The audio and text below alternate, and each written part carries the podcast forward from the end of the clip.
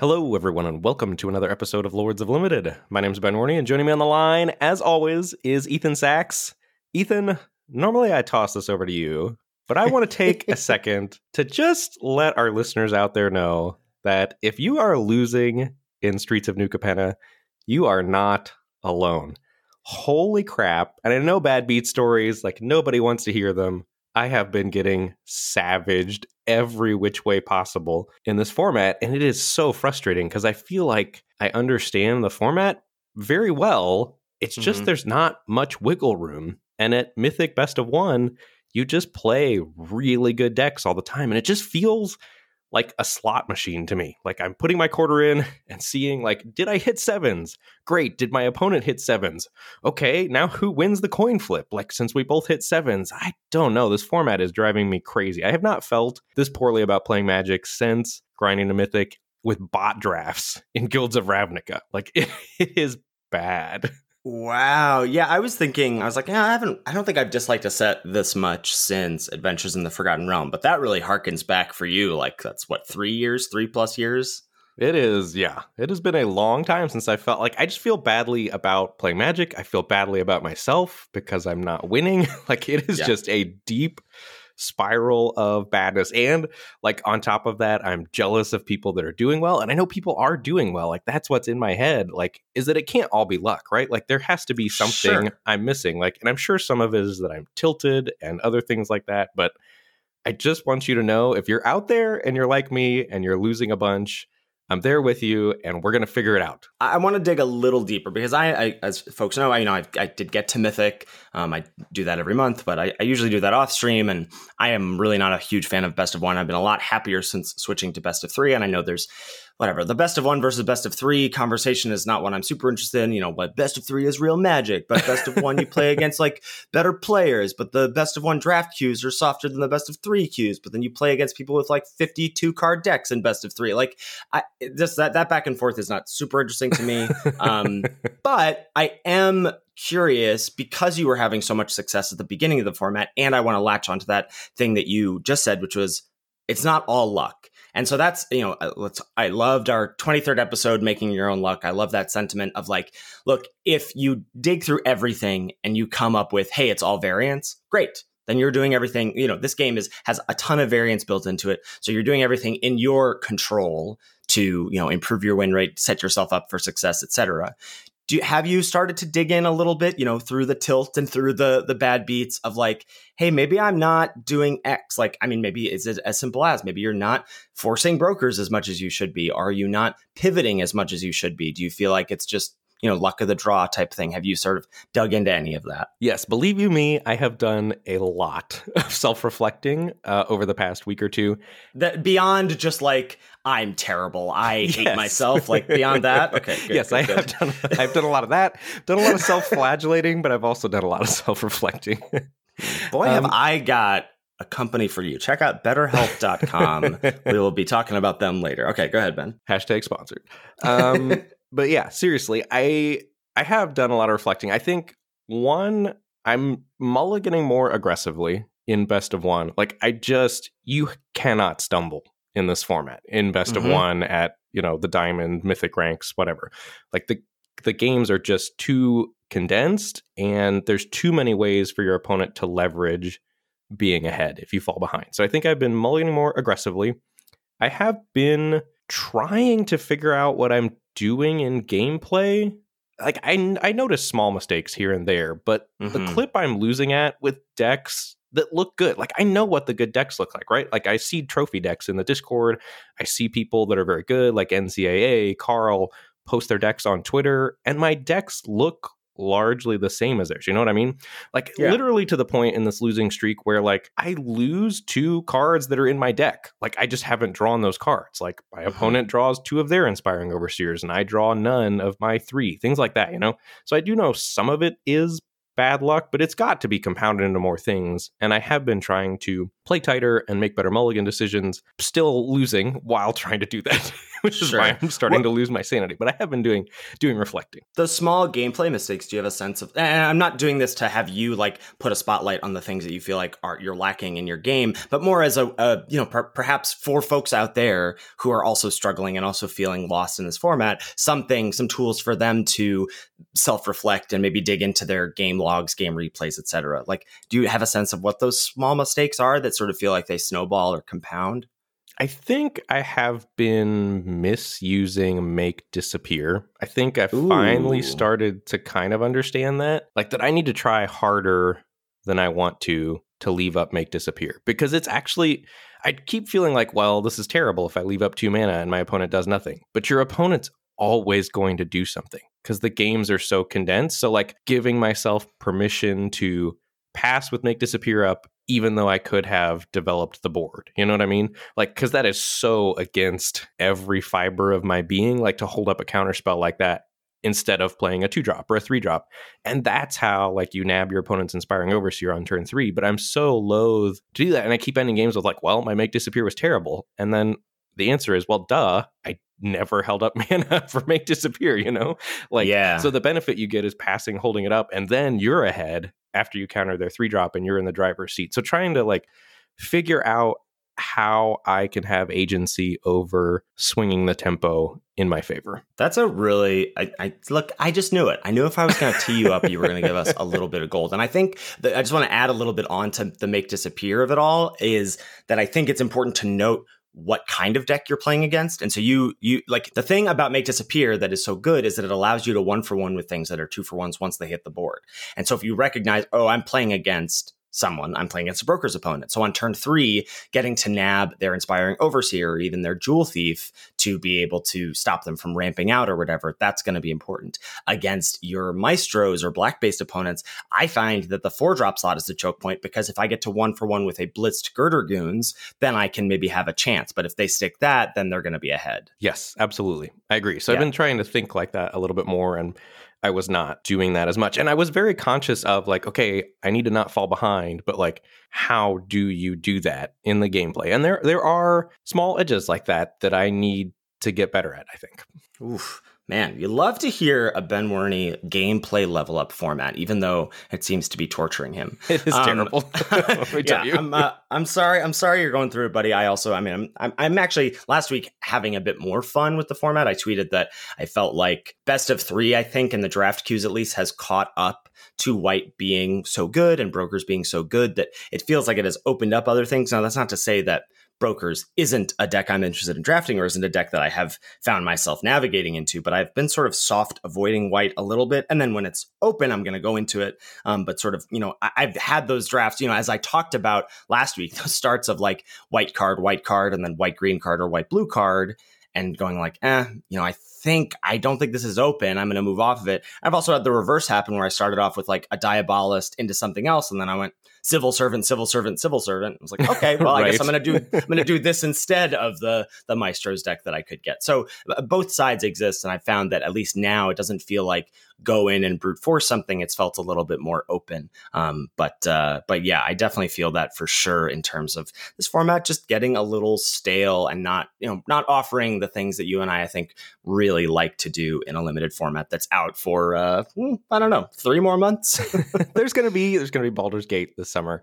Fingers crossed that that is sweet. And I I also switched over to best of three. I think I'm gonna take a vacation there and see how it goes. And I I promptly you know on the subject of the format just not delivering what we want. I instantly got the Nuts Brokers deck and Mhm. trophied like quite easily and then also drafted brokers again and ran into a very tough opponent and lost so not like this is not the best of three is soft anecdote it's just that the brokers deck i had wasn't fun to play because Yes. i've played that same deck like 50 times already this format maybe not that much 30 times or whatever but it's the exact same play pattern it's like I play civil servant. I play another citizen. I give my civil servant lifelink. My opponent's behind. I win. Like it's just not interesting.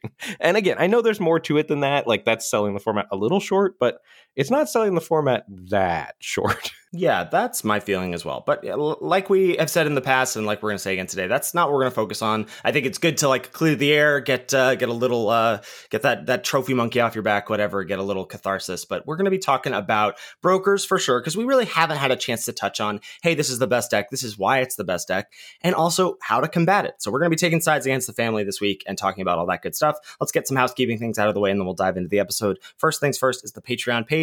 Patreon.com/slash Lords of Limited is where folks can go to get back to the show if they so choose. The show is always free, but we have a lot of great perks as you move up the reward tiers on Patreon, access to the Discord, access to the show early access, access to our, our, draft logs and deck picks, access to a private section of the Discord, and even access to monthly coaching sessions with me and Ben if you go all the way up to the reward tiers. And of course, we want to welcome our new patrons to the fold the first week that they join. This week, we are welcoming Allison, Evan, Russ, Tom, Kaiku, Leon, Wilson, Andrew, David, and Lincoln. Thank you, thank you, thank you. We really appreciate your support. Yeah, seriously, cannot say thank you enough to our patrons.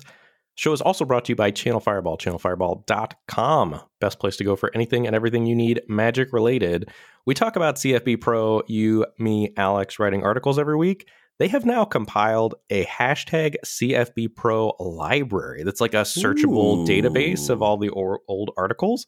How do you feel about being eternalized in the CFB Pro library, Ethan? I love it. I remember, I think this idea was pitched. We had like a content creator Zoom meeting for CFB a few months ago. And I think, I forget who pitched this idea, but when it came out, I was like, ooh, that's a really good, like as a user, I would love that. And that's very exciting. And I hadn't even considered until you just said that I perhaps have, am, am becoming Channel Fireball canon at this point. yeah. You just wrote a really cool article about how to save Streets of New Capenna.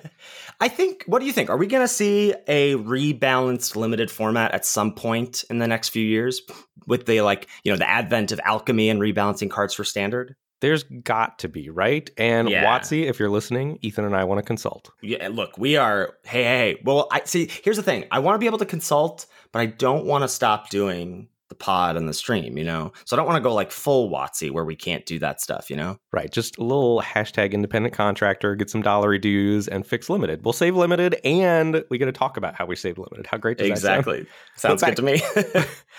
but back to CFB, make sure you use code LOL at checkout to let them know that we sent you over there. They would really appreciate your subscription to CFB Pro. They would appreciate you buying singles, buying sealed product, and we want them to know that we sent you over there. So use code LOL at checkout. Um, I basically already touched on this. It's just a, a few format updates here. Um, first of all, is that idea of white being a little bit more contested in best of three, and I've been trying to navigate my way into starting base black a lot because that gives me outs to be blue black or red black, which are both decks that I'm very comfortable drafting and playing. Um, that I feel like do have legs. And obviously, when white is open, I'm gonna uh, move in and pounce on it. But um, just just giving myself outs when I'm in those pods where it feels like four or five other people know what's up with brokers. And then I go, okay, fine, I'll, I'll, let you all fight over it and I'll reap the benefits elsewhere. I have had some fun decks with some cool card interactions. I still haven't quite gotten Vampire Scrivener to work. I think it needed to be common probably, but uh, it's just it's just hard. Like every time I see, it's hard that like that is uncommon and Tavern Swindler is uncommon. And then like, yeah, you can use the cutthroat, whatever it's called, the one drop in black that you can pay a life for. But I think there is like there's a black white Vampire Scrivener deck that I am going to draft at some point in this format. I just don't know when. It um, is not good though, right? No, no, not at all. okay, just wanted to just wanted to make sure. No, we were getting good. that out there to the listeners. I mean, like, what what do you mean by good? Good in terms of your win rate? No, can't be, can't be good. Um, I have faced and assembled myself Angel of Suffering plus Mr. Orfeo the Boulder. So Angel of Suffering is the 5-3 mythic flyer that says when you take damage instead you mill twice that many cards. And then Mr. Orfeo doubling uh, the Angel's power. That's a pretty quick clock in the air getting uh, getting two hits with a 10 power flyer. Yeah, that sounds pretty spicy.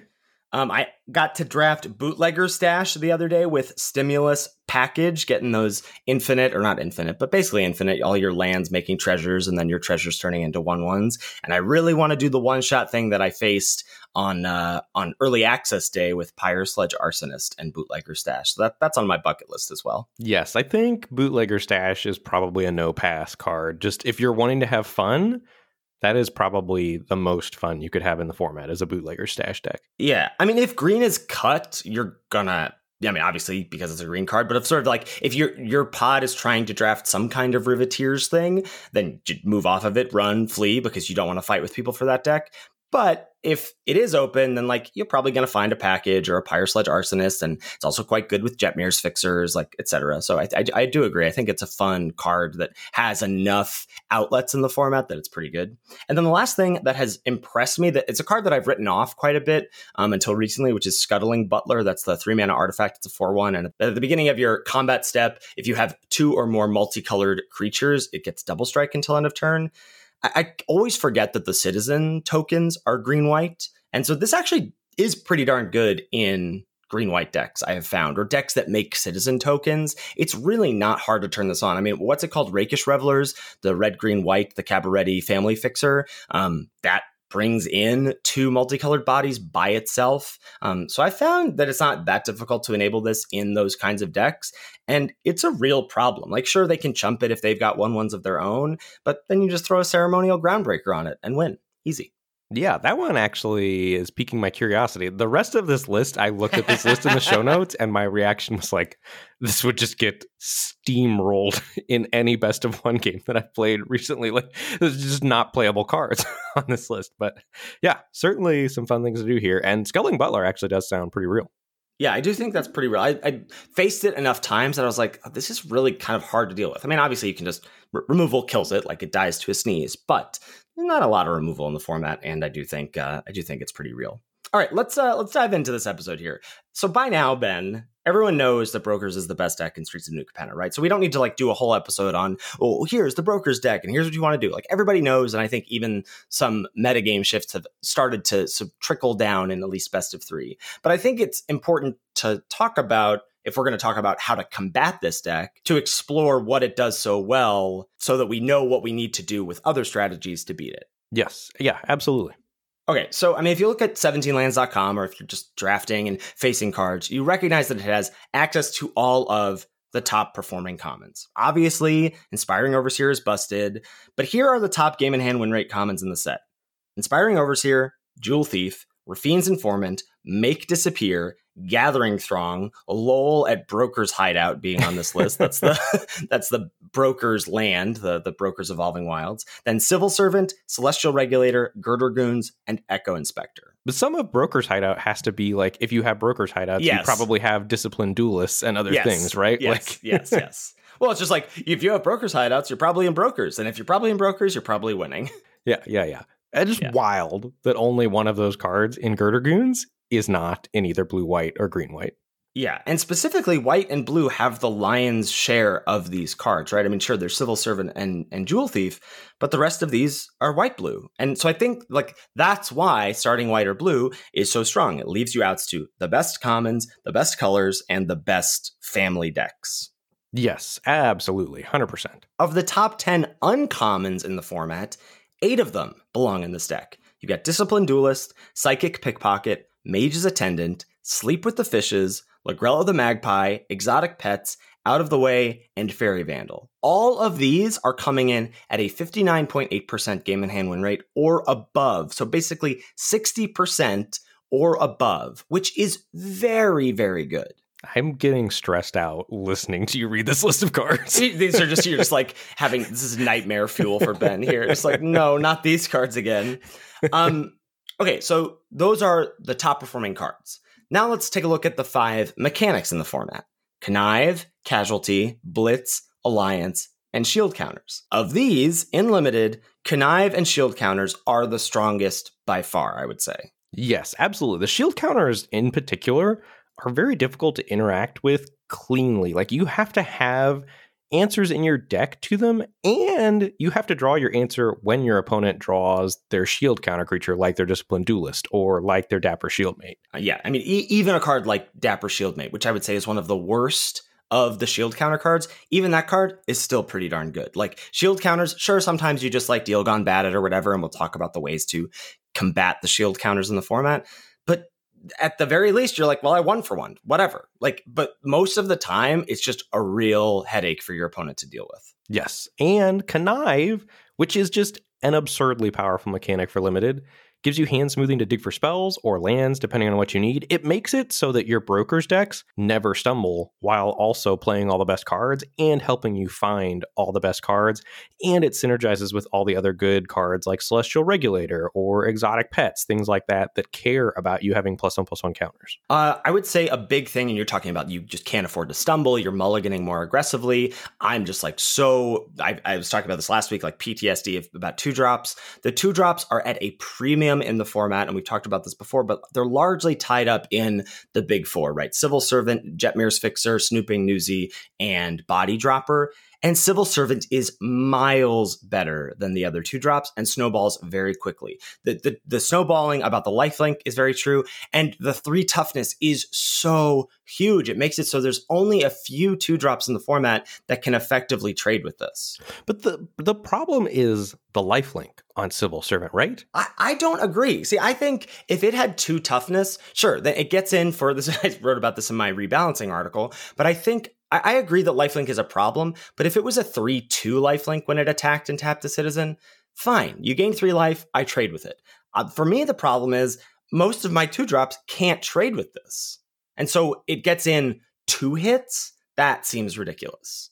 Sure, that's fine, but it would also be compatible as a 3 3 because you could race it, right? If it just were, or could get pumped up and not gain lifelink. You could just race it as a 3 3. But the crazy thing is that Jetmir's Fixer is a good magic card, right? Yes, yes. But just garbage in this format because of how oppressive Civil Servant is.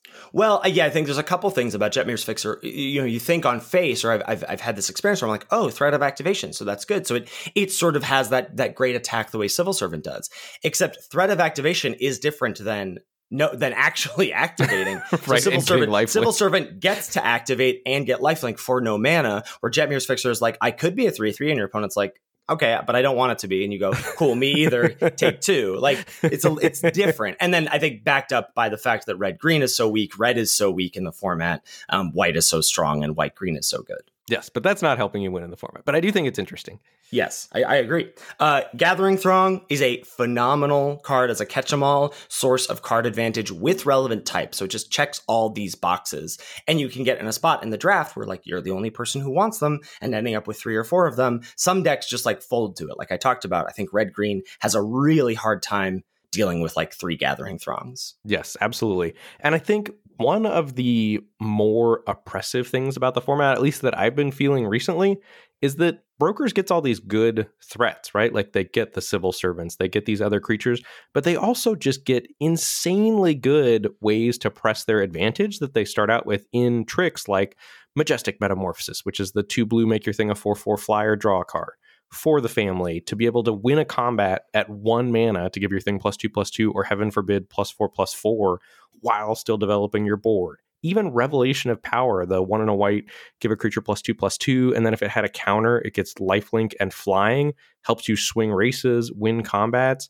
There's so many things. Quick draw dagger that just says if you're ahead, your opponent is in real danger every time they want to block. Yeah, I mean, blocking is really hard to do in this format, I've found. I mean, I think part of that is lined up with Blitz, part of that is lined up with the amount of these combat tricks, but like it does feel. Eh, it, it, there's just too many things. Like a lot of times your opponent attacks and you go, okay, well, it feels like it could be like one of two things. In this format, I'm like, this could be one of eight things, and there's no way for me to play around any of them effectively. Well, right. And that is another thing that I have tried to stop doing. You know, we were talking about gameplay and things that you can do.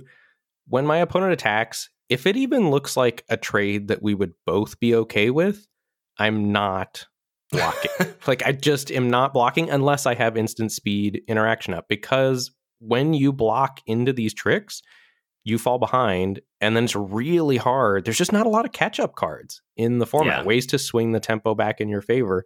So mm-hmm. I think you need to be prepared for your opponent to use a trick, have instant speed interaction up, and then try to win that way. I just wrote a whole CFB article on it about how to play defense as opposed to blocking. Ooh, I love that. I can't wait yeah. to see that one.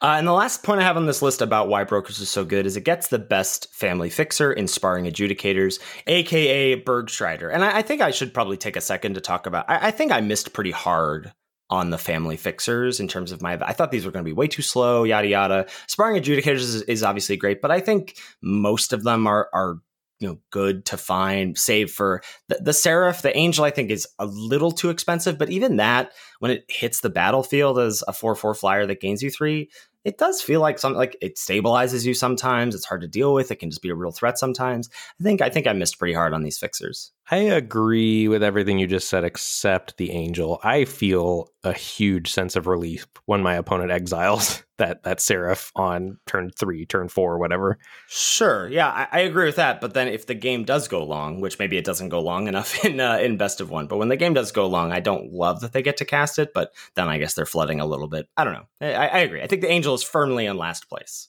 Yes, but the others are all totally serviceable, and Spara's Adjudicators is just actively good. So this deck gets access to the best commons, the best uncommons, the best mechanics, and some of the best like pieces of cycles. So how do we beat it? Seems pretty tough. But we're going to take an ad break and we'll be back to tell you how. That cliffhanger though. This podcast is sponsored by BetterHelp. Life can be overwhelming, and many people are burned out without even knowing it. Symptoms can include lack of motivation, feeling helpless or trapped, detachment, fatigue, and more. I have definitely experienced burnout and all of that, especially prior to this year when I was really largely unhappy in my my day job as it were as a band director just hadn't really found the right fit at a school so the school date was really draining for me as an introvert, as a teacher, just, and that's still true, even though I'm very happy with my current job. But then doing that on top of coming home to the podcast and streaming, I had a real work life imbalance and probably still do to a certain extent, but I'm, I'm much happier in my current job and very happy with my life right now. But I've been very burnt out leading up to this year due to all of those factors coming together constantly, for sure. I mean, we associate burnout with work, but that's not the only cause. Any of our roles in life can lead us to feel burned out, and BetterHelp Online Therapy wants to remind you to prioritize yourself. Talking with someone can help you figure out what's causing stress in your life. We at Lords of Limited believe that therapy is a part of a healthy, normal lifestyle, and BetterHelp provides that service in a stress free way. BetterHelp is customized online therapy that offers video, phone, and even live chat sessions with your therapist, so you don't have to see anyone on camera if you don't want to. It's much more affordable than in person therapy, and you can be matched with a therapist in under 48 hours. Lords of Limited listeners get 10% off their first month at betterhelp.com slash lords. That's betterhelp.com slash lords. And now, back to the show. All right, Ben. So, how do you beat them? How do you beat brokers? I think the first thing for me is if you can't beat them, join them, right? Like we should just be trying to draft brokers if we can. Yes, I think most drafts you should be dipping your toe into the white waters, seeing if you think white is open. And honestly, these days I do agree. I've been feeling that white is more contested as well. I honestly prefer to dip my toe into blue yeah. first and like try to get deep into blue because I think that gives you the best options to pivot into either Obscura or Maestros, which I think are the next best families behind brokers. And it still feels weird talking about them in terms of families, but blue lets you be either base blue white or base blue black, which is yeah. both very good places to be, in my opinion. I totally agree. The reason that I've been uh, favoring starting black is not because I think you know red black and black blue are better than blue white. They're not. But I, you know, if but part of my reasoning for biasing towards black is to avoid white. And so if I start base blue, I feel like I have to sort of lean more towards blue black than blue white.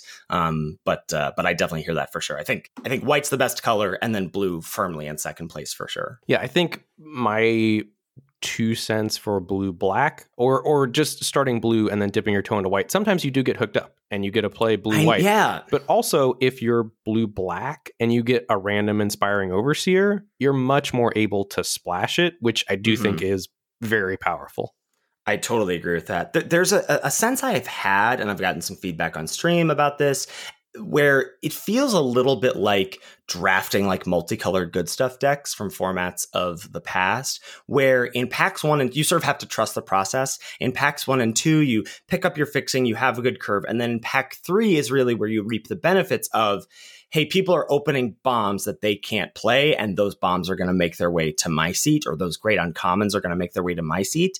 Feels a little similar here of like, sometimes you kind of just want to hold on for dear life to white a little bit to then go, okay, yeah, I know, like, yeah, I've got an inspiring overseer. I only have a few other real good pulls into this, but I'm just going to hold on and make sure I can cut it from both sides as best I can. And then in pack three, fingers crossed that it comes together. Yeah. I mean, those drafts don't feel great, but, no, you, they don't. You, you can do it, I think. Yeah. So, talking about starting out in black, where does that lead you towards going in the format to combat the broker's decks when it's not open? I mean, I think you're either going into black red or blue black. Those are your two options when you start out black, Mm. right?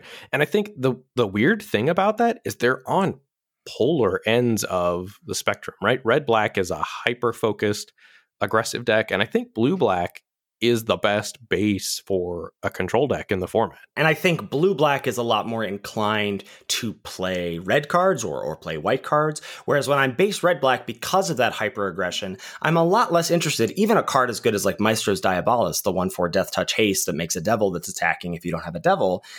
I'm much less inclined to splash in the my best red black decks. I just want to blitz them out, you know? Yes, I completely agree. I mean, if you have the fixing, sure, but you're less inclined to pick up fixing, I think, if you're starting out base red black as well. Like you're more streamlined the closer you are to red black, and you're much more willing to splash and flit around and do other things when you're base blue black. So Maestros does have access to, I think, the best ways to combat the things that Brokers does well. So the first thing is shield counters. And I think this is where black really shines, and it's one of the reasons that I've just struggled to see how red green can deal with uh, shield counters the best. You know, you get access to Nightclubber, you get access to Raffine Silencer, Deal Gone Bad, and Whack, all ways to answer shield counters cleanly in the format, and sometimes even flip the script and it's a two for one in your favor, right? Your Nightclubber takes out their swooping protector by blitzing, and then you get to draw a card as well. Yes, and you get call on a professional from red if you're a base red black deck.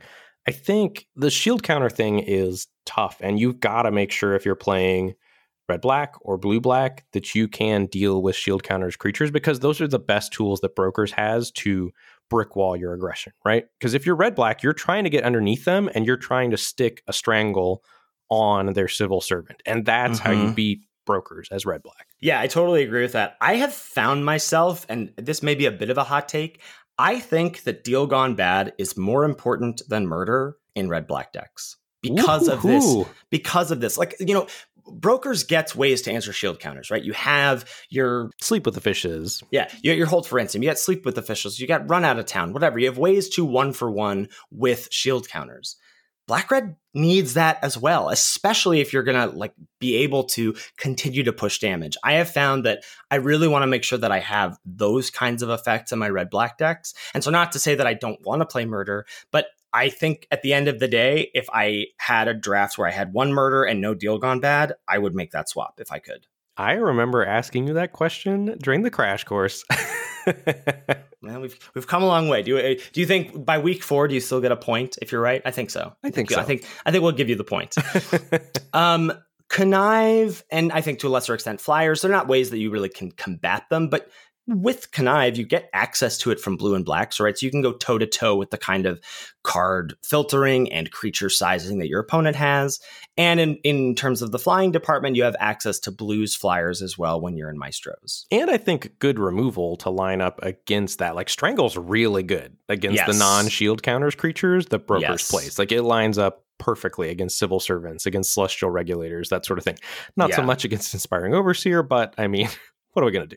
Few few things do. Few things do deal with the inspiring overseer and last i would say is is this three toughness two drop and civil servant. And i have found myself happily playing multiple copies of crooked custodian as three power two drops that can trade and even sometimes in more controlling uh, blue black decks backstreet bruiser as a similar way to just be like hey here's a three power two drop that can block your civil servant Yes, you have to be very controlling before you're willing to put Backstreet Bruiser in your deck, right? Because it's such a disaster if you're putting pressure on the opponent and yes. then you play a Backstreet Bruiser, right? That your opponent's like, yes. yeah, for sure, for sure, for sure. Yeah, it's very rare that you have a deck that's set up well enough where that can attack consistently. So I would say just just especially when you're not in brokers itself, right, where the counters are mostly located. So I would say Backstreet Bruiser is in there when you're when you're a controlling deck. And then just to take sort of a step back, how and why are you getting into red black or blue black as opposed to brokers like blue white or white green? And I think most commonly to start down that route, it would be for rares like Hostile Takeover or the premium uncommons like Corpse Appraiser. Mm-hmm. And I think another great reason is that you you know maybe you start blue and then like we talked about that gives you the chance to pivot blue black or blue white. So maybe you're starting blue you're feeling out white's open you realize white's cut and then you pivot to blue black and you can still play some of those white cards like an inspiring overseer or whatever. But i think it's either opening a great card or you try to draft brokers and brokers isn't open. And I think these are the two next most logical places to go once you realize that. I totally agree. And I just want to zoom out even further to talk about taking a three color card early in a format like this. I think most people probably have this, uh, you know, in, in, their head, but it's so much less restrictive to take a card like Corpse Appraiser in this format than it is in a normal 10 color pair format because you're really not, you know, limiting your options that much. By taking Corpse Appraiser, you're like, well, I could be blue, black, splash, red red. I could be black red splash this. I, you know, there's some world where you could end up in a like blue black deck that's maybe leaning more white, but you can also splash this as well because it's a, a card that's fine to play. Sure, you really actually don't want to play it on turn three very often because you're rarely going to be able to get the card advantage off of it. So it's fine to splash this later as well. So taking powerful three color cards like that, like Disciplined Duelist early, it's really not that restrictive. Well, and it's not that restrictive because there's not many places to go, which is why right. the format is hot garbage. But again, we'll, we'll, we'll leave that.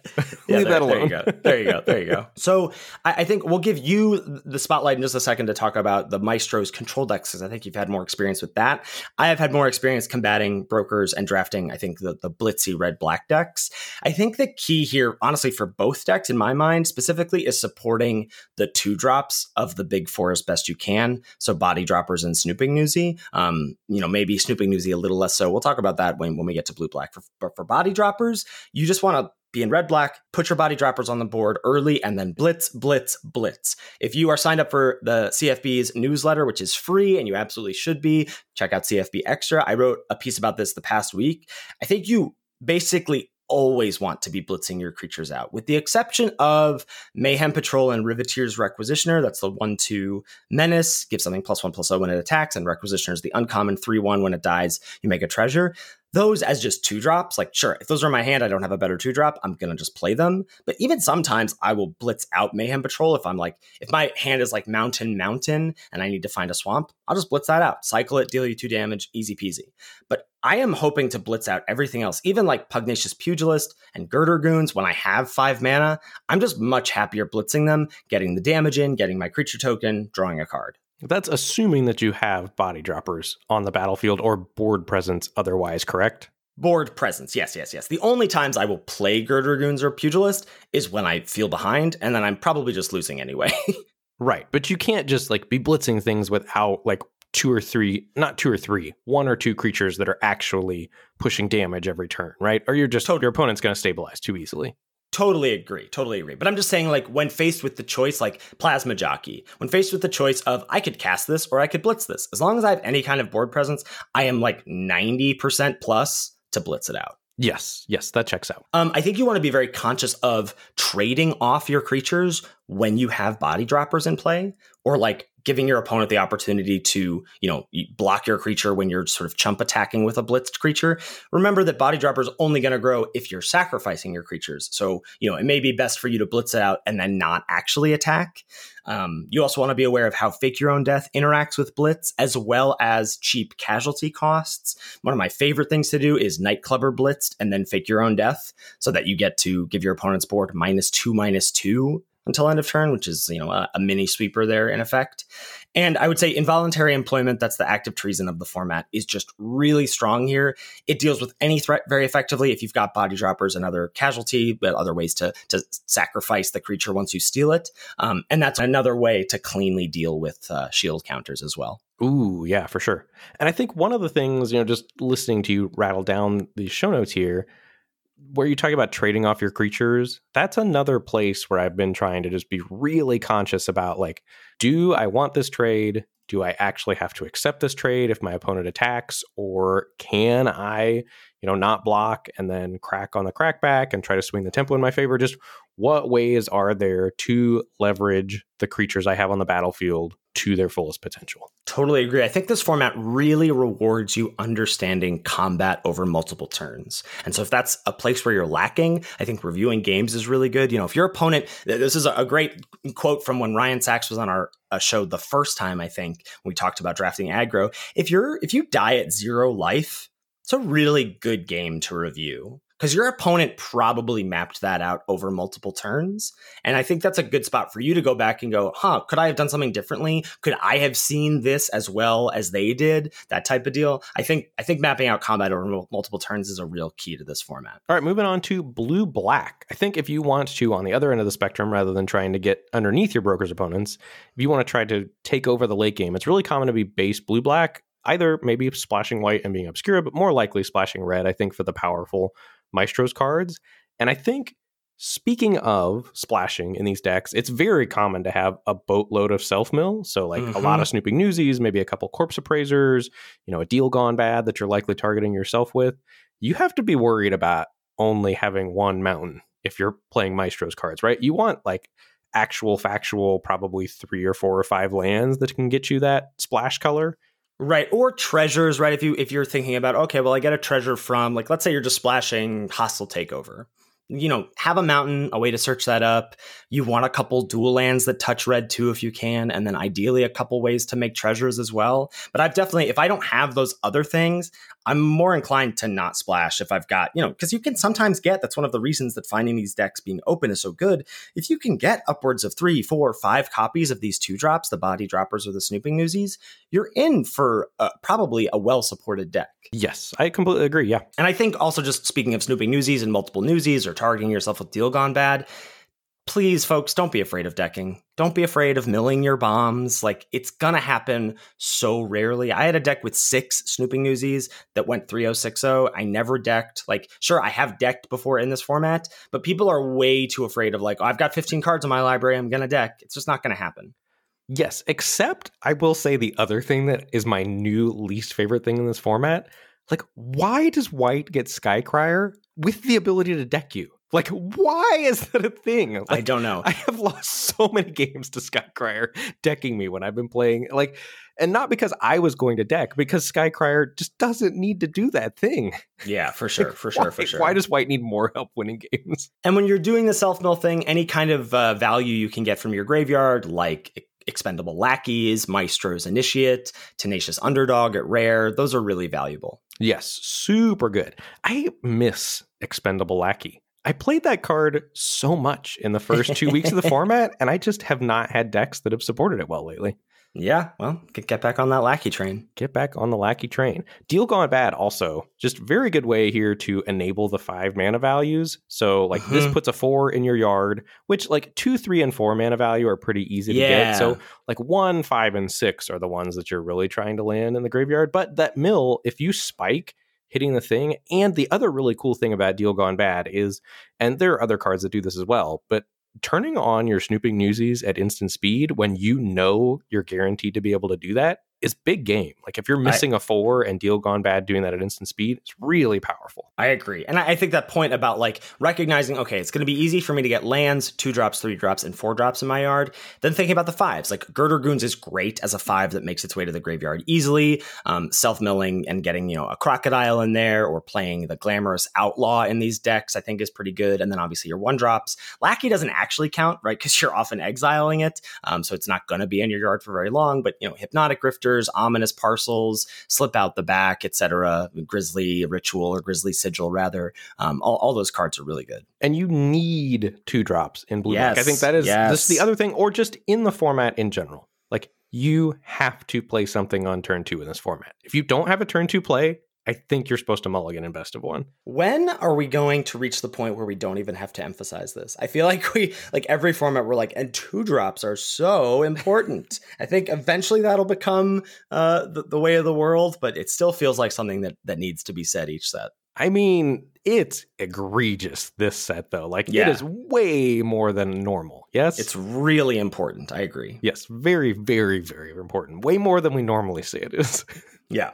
But Snoozy is the best of them, I think. Uh, Snooping Newsy, the blue, black, gold common. And then I think closely following that is Make Disappear and Crooked Custodian. I think Make Disappear probably better than the Custodian, but Custodian being a three powered thing to trade with civil servants, as we touched on earlier, is really big game. And I think you're supposed to take those over Corrupted Court Official. How do you feel about that? I think that's really true. Corrupt Court Official, I don't think is very good in blue black personally. I think it's a lot better in black red as sack fodder for body droppers. Um, I, I've been pretty unhappy with it in blue black mostly. Okay. And then I think that's a lot better than cards like Backstreet Bruiser, Broker's Veteran. You know, the, the 3 3 that can attack, the 2 1 that gives a shield counter, those are definitely tier 2 2 drops, but you will play them if you don't get the others. Mm-hmm, for sure. And I think wheeling snooping newsies is very real. And I think one of the most common ways I end up blue black. So, like, and most commonly, you know, you notice one that's in pack three or pack four, and then maybe you see one that's pick seven, and you take the one that's pick seven, knowing you might wheel the one from pick three or pick four. And then if you do, you're pretty in on blue black. Like, that's a really good way to get into blue black. I totally agree with that. And I think the reason you're getting that one later than than maybe even others, like stuff like Jetmir's Fixer that's worse, is because people are afraid of self mill. Really? Huh. Interesting. I think people are just like terrified of that card.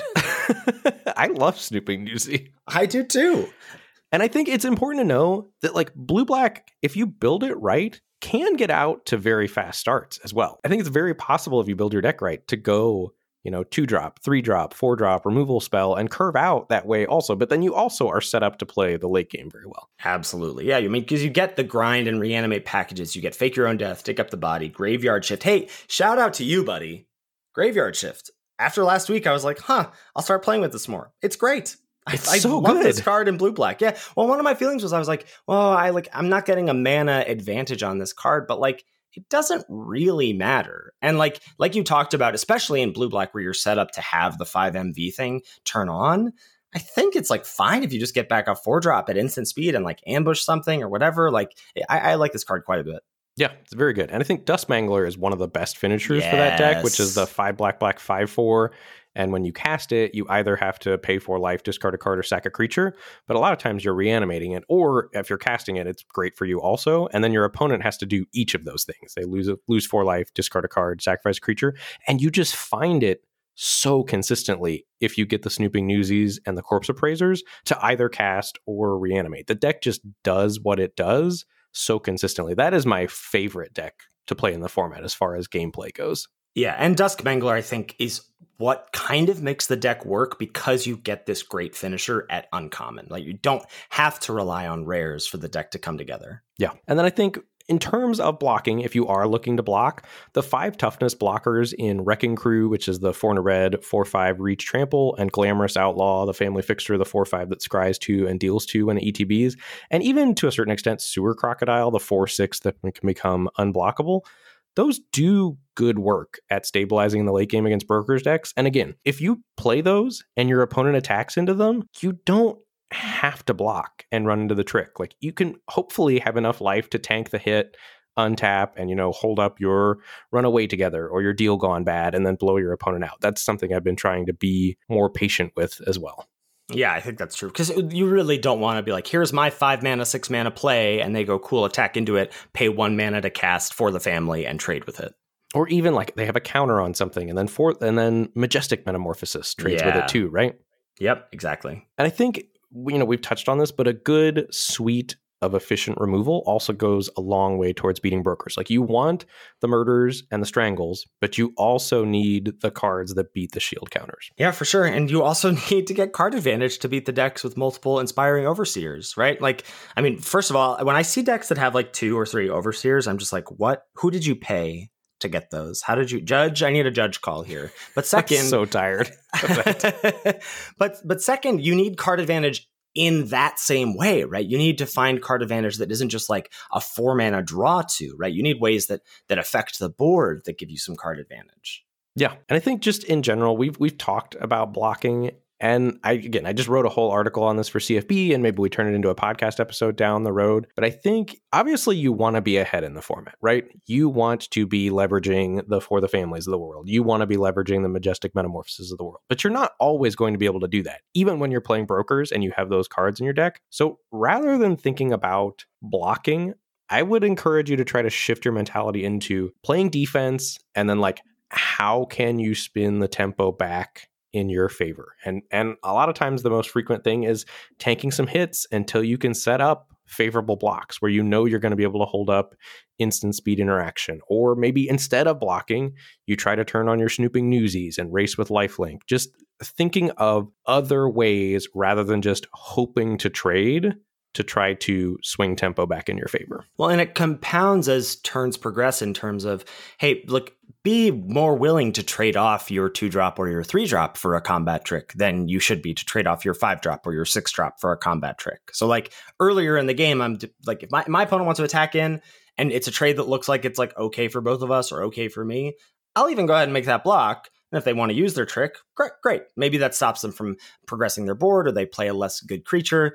I'm less interested in doing that later on with my wrecking crew.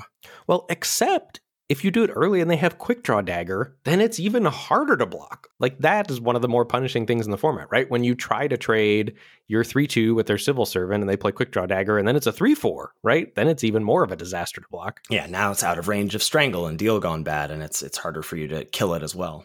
Yeah, but it, anyway, I think th- trying to think along those lines, and again, I clearly don't have all the answers here because I, all I am doing is losing games of Streets of New Capenna. But that, uh. and I also think just whether you're playing brokers or whether you're playing maestros or whatever deck you're playing, cards that play offense and defense well are just super premium in the format. Whether that's because they have lifelink or whether it's celestial regulator that like is great at pressing tempo, but also like you can use to defensively tap a thing down for a turn and give you some breathing room without just actually factually blocking. Trying to find those cards and leverage them I think is important. It's why Psychic Pickpocket is so good, right? It's a body that presses your advantage when you're on the front foot and helps you stabilize when you're on the back foot. Yeah, and just a couple last things here when you're playing games against the brokers decks. I think one is you've got to know if your opponent is blue white. They're going to be using flyers and fish tokens to try to close out the game after pushing early damage.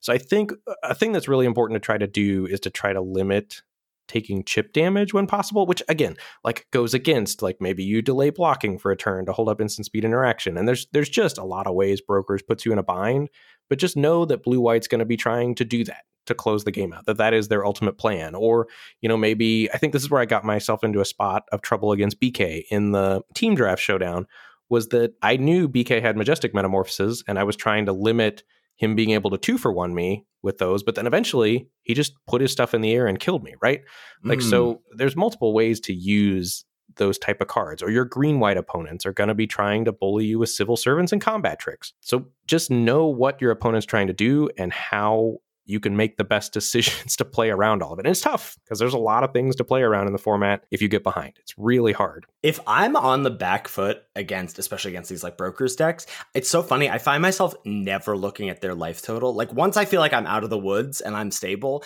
then I go, oh, they're at 35. Interesting. Okay. Uh, gotta, gotta figure out how I'm going to beat that. But it's so often that I'm just like looking at my own life total, trying to figure out, okay, don't die. Like how much can I have? Can I afford to take this hit of four from this discipline duelist? What if they have a trick? Can I afford to take eight from the discipline duelist, etc.? Yeah, I, yeah, you really don't care about your opponent's life total when they're playing brokers, unless you're also playing brokers. But if you're a control deck, if you're maestros, like you're just trying to get the game under control. Yeah, I mean, similarly, if you're if you're trying to race them with a red black deck, you you are looking at their life total and mapping that out. But you know, and then God forbid they don't have any uh, life gain, please. All right, so let's take a look at this roundtable that you've brought us, and I, we're going to do something a little differently. Obviously, we'll have this for folks to check out where uh, you download the show if you want to play along. But we're going to actually start this in the beginning of pack two. So, what's happened in this draft up to this point, Ben? So, started off with a, a pack one, pick one discipline duelist that was a pretty clear pick, followed by a corpse appraiser, which was again a pretty clear pick out of a weak pack and then got a Raffine silencer, got a Raffine's informant, and just kind of like towed the line between okay maybe i'm brokers and maybe i'm maestros like and not a super strange draft. Like i've been in drafts like this before where you know you've got a toe in brokers and you've got a toe in abandoning ship on brokers in case yeah. white is totally cut. But this really was like okay i could either be maestros or i could be brokers at the end of pack one and had you know great starts to both decks. When i'm in this spot myself or when I'm in a coaching session and see the student in a spot like this, I try I feel like it's hard to to parse through. Like you're like, well, I got cards of like five different colors. What am I supposed to do? I think it's really important to go, what's like your best card? And your best card here is Discipline Duelist, and then followed by Corpse Appraiser. So you do have this little split of, you know, Duelist, Civil Servant, Raffine's Informant is a great little core for brokers. You've got Corpse Appraiser, Body Dropper, Raffine Silencer as a great little core for Maestros. So you really are split down the middle here. Yes, and a Crooked Custodian. Like I have two drops in both things. Like that's usually the mitigating factor for what mm-hmm. ultimately is the tipping point for deciding, at least for me, for which family I'm going down is okay, I finally have enough two drops here. That's critical mass. I've got to just commit to these as my base colors. But I do have two drops in both decks right now as well. Yeah, for sure. And it wasn't like there was a clear, like, okay, you took Broker's cards, picks one through five, then it dried up and Maestros was open. You were getting them throughout pack one. So there isn't really much to, to glean from that either. So pack two, pick one, armed with that knowledge, you sit down and you see the following cards as options. We've got Raffine's Informant, one and a white for the 2 1 when it ETBs connives. There's Murder, one black black, destroy target creature. There's Out of the Way, three and a blue for an instant. Spell cost two less to cast if it targets a green permanent. Return target non land permanent opponent controls to its owner's hand, and you draw a card. And then you're in my favorite, Graveyard Shift, four and a black sorcery. Return target creature card from your graveyard to the battlefield. Has flash as long as there are five or more mana values among cards in your graveyard and then a couple lands in the Obscura family fetch and Tramway Station, which is the red black allied dual. Well, the great thing about where you're at in terms of having a toe in brokers, having a toe in maestros, is you literally just get to take the best card out of this pack, right? No matter what is in this pack, whatever the best card is, you get to take. Unless it's like really weak, then you probably tiebreaker it to brokers if you can. But here I would just take Raffine's Informant. Yes, I agree. This is best card of the pack. We're still trying to feel out whether we are brokers or maestros. This is another premium two drop that's going to set us up to be a great, hopefully base green white deck playing Discipline Duelist. Mm-hmm. All right, moving on to pack two, pick two. After grabbing that Raffine's Informant, see the following cards as options. Again, like tough pack here. There's uh, it's the same lands exactly: Obscura Storefront and Tramway Station. There's a Snoozy, blue black for the two two, and ETBs you mill two, as long as there are five or more mana value cards in your graveyard, it gets plus one plus one and lifelink. There's a hold for ransom, one and a white enchant creature. Enchanted creature can't attack or block and has seven. Hold for ransom's controller sacrifices and draws a card. Activate this only as a sorcery. And there's some good black removal spells in Deal Gone Bad, the minus three, minus three, and Whack, the uncommon minus four, minus four that gets cheaper if it targets a white creature. Yeah, I am on Deal Gone Bad greater than whack uh, initially because instant speed and the self mill. Um, obviously, if you you know get to whack a, a, white creature for one mana, that's very very good. But um, I, I, have liked Deal Gone Bad a bit more. I think you know I'm generally loath to take lands before I know what my colors are, but I think you could make a case for Obscura Storefront here because this pack is kind of weak. And Storefront, you know, if you're brokers, Storefront gets white blue. If you're Maestros, Storefront gets blue black. So I think you could make a case for it here. You could take Hold for Ransom. I mean, you're you're happy to play one of those in, in a broker's deck. You've now got the the second Raffine's Informant, so you're certainly leaning more towards white. And I'm not super interested in taking like Snooping Newsy here because it's awkward given that you've got a body dropper already. So if you were to go Maestros, you know, you can't play both of those in the same deck ideally. And like, there's not something that's like good enough. Like, if there was our girder goons here, then you could make a case for, eh, let's keep towing the line. But I think taking hold for ransom here is fine. Yeah, that's where I ended up. And I think, like, again, you could make arguments for a lot of cards. And right now, I'm just looking for something to push me down a direction. And I feel like there is a bit of an absence of direction, which is why I'm landing on white cards because I, I would ideally like to be brokers if I can. Well, and you're more likely to see, right? Because Discipline Duelist, Lagrella the Magpie, whatever, you're more likely to see powerful cards in brokers than you are in maestros. Yes, hundred percent. So, so I think when when you've got the, when you're like, and eh, what's the toss up here? Like, I think that's why this draft is so interesting because you're going into pack two. We've all had this experience of like, I've got my toe dipped into these two different decks. If you're not seeing anything clear, I think you want to bias towards the white decks because you're like we talked about. What deck has access to the top commons? What deck has access to the top uncommons? it's brokers. So you want to bias towards brokers unless you're seeing I everything, you know, you get past hostile takeover or whatever, then that might push you elsewhere. Yes, 100%. So speaking of being pushed into things, pack 2 pick 3 see the following cards as options. There's a for the family, green instant, target creature gets plus 2 plus 2 or plus 4 plus 4 if you control four more creatures. There's Celestial Regulator, one blue white for the 2 3 flying. When it ETBs, choose target creature you don't control and tap it. If you control a creature with a counter on it, the chosen creature doesn't untap during its controller's untap step. And then Corpse Appraiser in the uncommon slot, blue, black, red for the 3 3 when ETBs, exile up to one target creature from a graveyard. If you do, look at the top three cards of your library, put one into your hand, and the rest into your graveyard. This is so tough.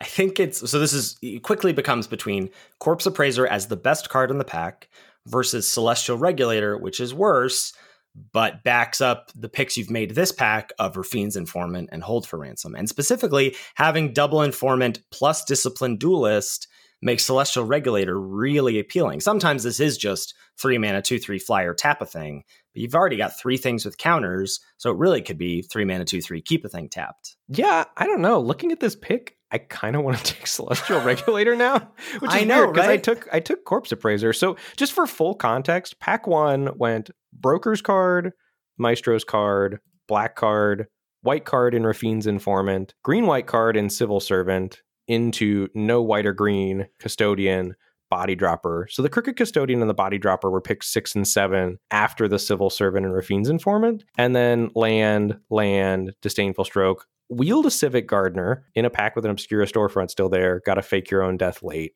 Like, so I did get the black red cards later than the green white cards, but I don't know. Is Civic Gardener like something to feel like, my God, pick eleven? Like it's it's fine, right? No, that is juicy. Pick 11? What? A Civic Gardener? I love that card. Why? It's a two drop. It untaps lands. It lets you double spell potentially. It just is a it's a what's the word? It's a citizen for civil servant. It just does a lot of small things when you need two drops. Okay. I thought for a second you were just going to read the text of the card to me about why it was good, but then you you you, you broke out of there. I got you there. broke out. You got there. You got there. Yeah. this- I mean, this is really interesting, and I sort of jumped ahead a little bit to look. I was like, what ha- what would happen if you took Celestial Regulator here?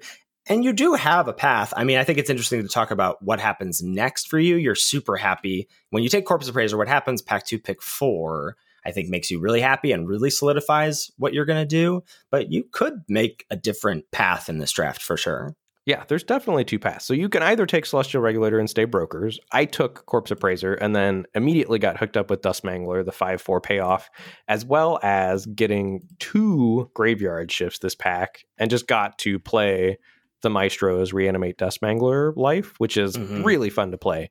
Um, but I actually think the right pick, looking at that pick, is Celestial Regulator. Looking at it now and just knowing how much I value Celestial Regulator. I value Celestial Regulator higher now than I did in this draft, like uh, whatever, four or five days ago. Yeah. Well, and I think the interesting thing here as well with taking Corpse Appraiser is you just passed Snooping Newsy, and then there's a Snooping Newsy in the same pack as the Dusk Mangler pick four, and you wheel both of them. Right. Which is a super benefit to drafting Maestros when people aren't fighting over it. Yeah, exactly. So, I mean, uh, we've talked about this before, and I think it's true here. Like, you just have to know what you're doing or like what your path is. And I think this is the spot where you want to be making your decision, right? Like, you can't keep waffling as the draft progresses, right? You can't, I don't know, it's just hard for you to go Corpse Appraiser, Dusk Mangler, and then take a broker's card again, right? You kind of once you take the Dusk Mangler here, I think that's saying, all right, hell or high water, this is the deck I'm drafting. Yes, and I think even the Corpse Appraiser versus Celestial Regulator pick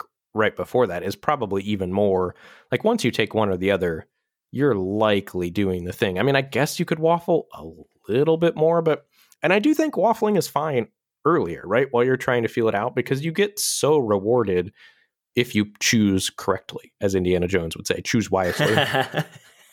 very nicely, very nice. Yes, yes, yes. Yeah, I, I, think that's true. I mean, it's different. Like, I know, I know we're going deep in the weeds here, but I think it's important. If, if following the corpse appraiser, let's say in that Dusk Mangler pack, there's a civil servant, I think you could still go back and waffle Yes. back, right? Yes. For a card Yeah. like Civil Servant, or if Yeah. you saw a Raffine's Informant, or obviously an Overseer. Like, I do think you have room to still bob and weave. But I think for for me, I look at this draft. I think Corpse Appraiser still feels like you're feeling it out. Dusk Mangler feels like, all right, this is the deck I'm drafting. Right. And then after that, you there were lots of two drops you could wheel. And I'm sure I was clocking all of that as I was going. It's just so weird jumping into drafts. They're like a week later or something than they Yes. happen. Yeah. Yes. But I think those are the types of things you should be paying attention to. Like, you know, we talk about noticing a lot of times it's for catch 'em alls, like noting gathering throngs, or back Mhm. in the day, like noting the cats, like when you had the eight cat deck or whatever in War of the Spark. yeah. Good times. But I think the cards I'm paying attention to are two drops. Like I could wheel a snooping newsy, I could wheel a crooked custodian, I could wheel a whatever. Like two drops are the things I'm I'm hoping to wheel in packs and noticing when they do or don't. And especially, I mean, not Civil Servant, but I think the other three, I think Newsy, Body Dropper, and Jetmir's Fixer are all, I mean, Jetmir's Fixer is not great and you don't want to end up base red green a lot, but they're all important to note because when they wheel, they're, that means that color pair is open. And when they don't wheel, that means someone else is doing that thing or at least attempting to do that thing. And you don't want to compete with someone else for those decks. Unless they're brokers, right? You're more Right, that's why- willing that's to why I fight said- for brokers. Oh, the other three, I yes, left, yes, yes. I left Sorry. Civil Servant off. I'll Ah. listen to the words that are coming out of your mouth. I, pre- I appreciate that. Well, lucky you, the episode's over. So. All right, yeah. I think great place to send us out there on that note. Any any thoughts before we go? Actually, seriously about the format? No, I was really excited to record this episode. I, I think this is, feels like the next phase for the set to me of like identifying the best deck and why it's the best deck, identifying the strategies that can compete for the best deck and why they can compete or how they can compete, and then seeing how those things are going to pop up for you in draft so that you can go down those paths, seeing how to build the decks, what are the important components, and then I think thinking about gameplay and and maybe we'll dive deeper on those thoughts about you know combat down the road, figure out how to maybe do a, a different version of a what's the play episode. I think you know even though you and I are not having the most fun with this format, I do definitely think there's going to be some learning opportunities for us, and then for us to share those with our listeners in the coming weeks. Amen. All right, great place to wrap us up. Thank you, as always, to Salty Pretzels for our intro and outro music. Make sure you give it a listen. Thank you so much to channelfireball.com for sponsoring our podcast. If you're heading over to CFB for any and all purchases or signing up for CFB Pro, please use the code LOL when you check out to let them know we sent you there. You can check us out streaming. I'm at twitch.tv slash Lord Tupperware. Ben is at twitch.tv slash Mr. Metronome. Mr. is spelled out. We're both under those same usernames on Twitter, and you can tweet at the podcast at Lords of Limited. If you've got any feedback about the show or any questions, shoot us an email at lordsoflimited at gmail.com. Thanks so much for listening, and we'll catch you next week for another episode of Lords of Limited. Thanks, everybody. See you later.